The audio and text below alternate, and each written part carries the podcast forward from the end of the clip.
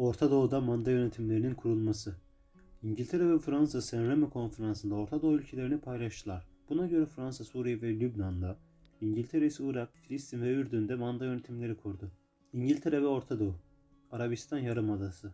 Mekke emiri Şerif Hüseyin savaş bittikten kısa bir süre sonra kendini Arap ülkelerinin kralı ilan ederken oğullarını da Ürdün ve Irak'a kral tayin etmiştir.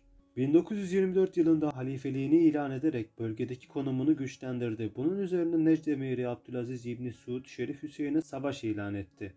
Yapılan mücadeleyi kazanan İbn-i Suud kendini Hicaz ve Neft Kralı ilan etti. 1930 yılından itibaren Suudi Arabistan Krallığı ismini aldı. 1936 yılında Aramco adlı şirkete petrol ayrıcalığı vererek bölgesindeki ABD'nin etkisini arttırmıştır. Irak. San Remo Konferansı sonucu İngiltere, Irak'ta kendi politikalarına uygun bir yöntem oluşturmak için Mekke emiri Şerif Hüseyin'in oğullarından biri olan Faysal'ı Irak krallığına getirdi. Ancak bu durumu kabul etmeyen Iraklılar bağımsızlık mücadelesine girişti. 1930 senesinde yapılan anlaşma sonucunda Irak bağımsızlığını kazandı ancak İngiltere 2. Dünya Savaşı öncesine kadar yönetimde kendi adamlarını getirmek suretiyle Irak'taki egemenliğini sürdürmüştür. Fransa ve Orta Doğu.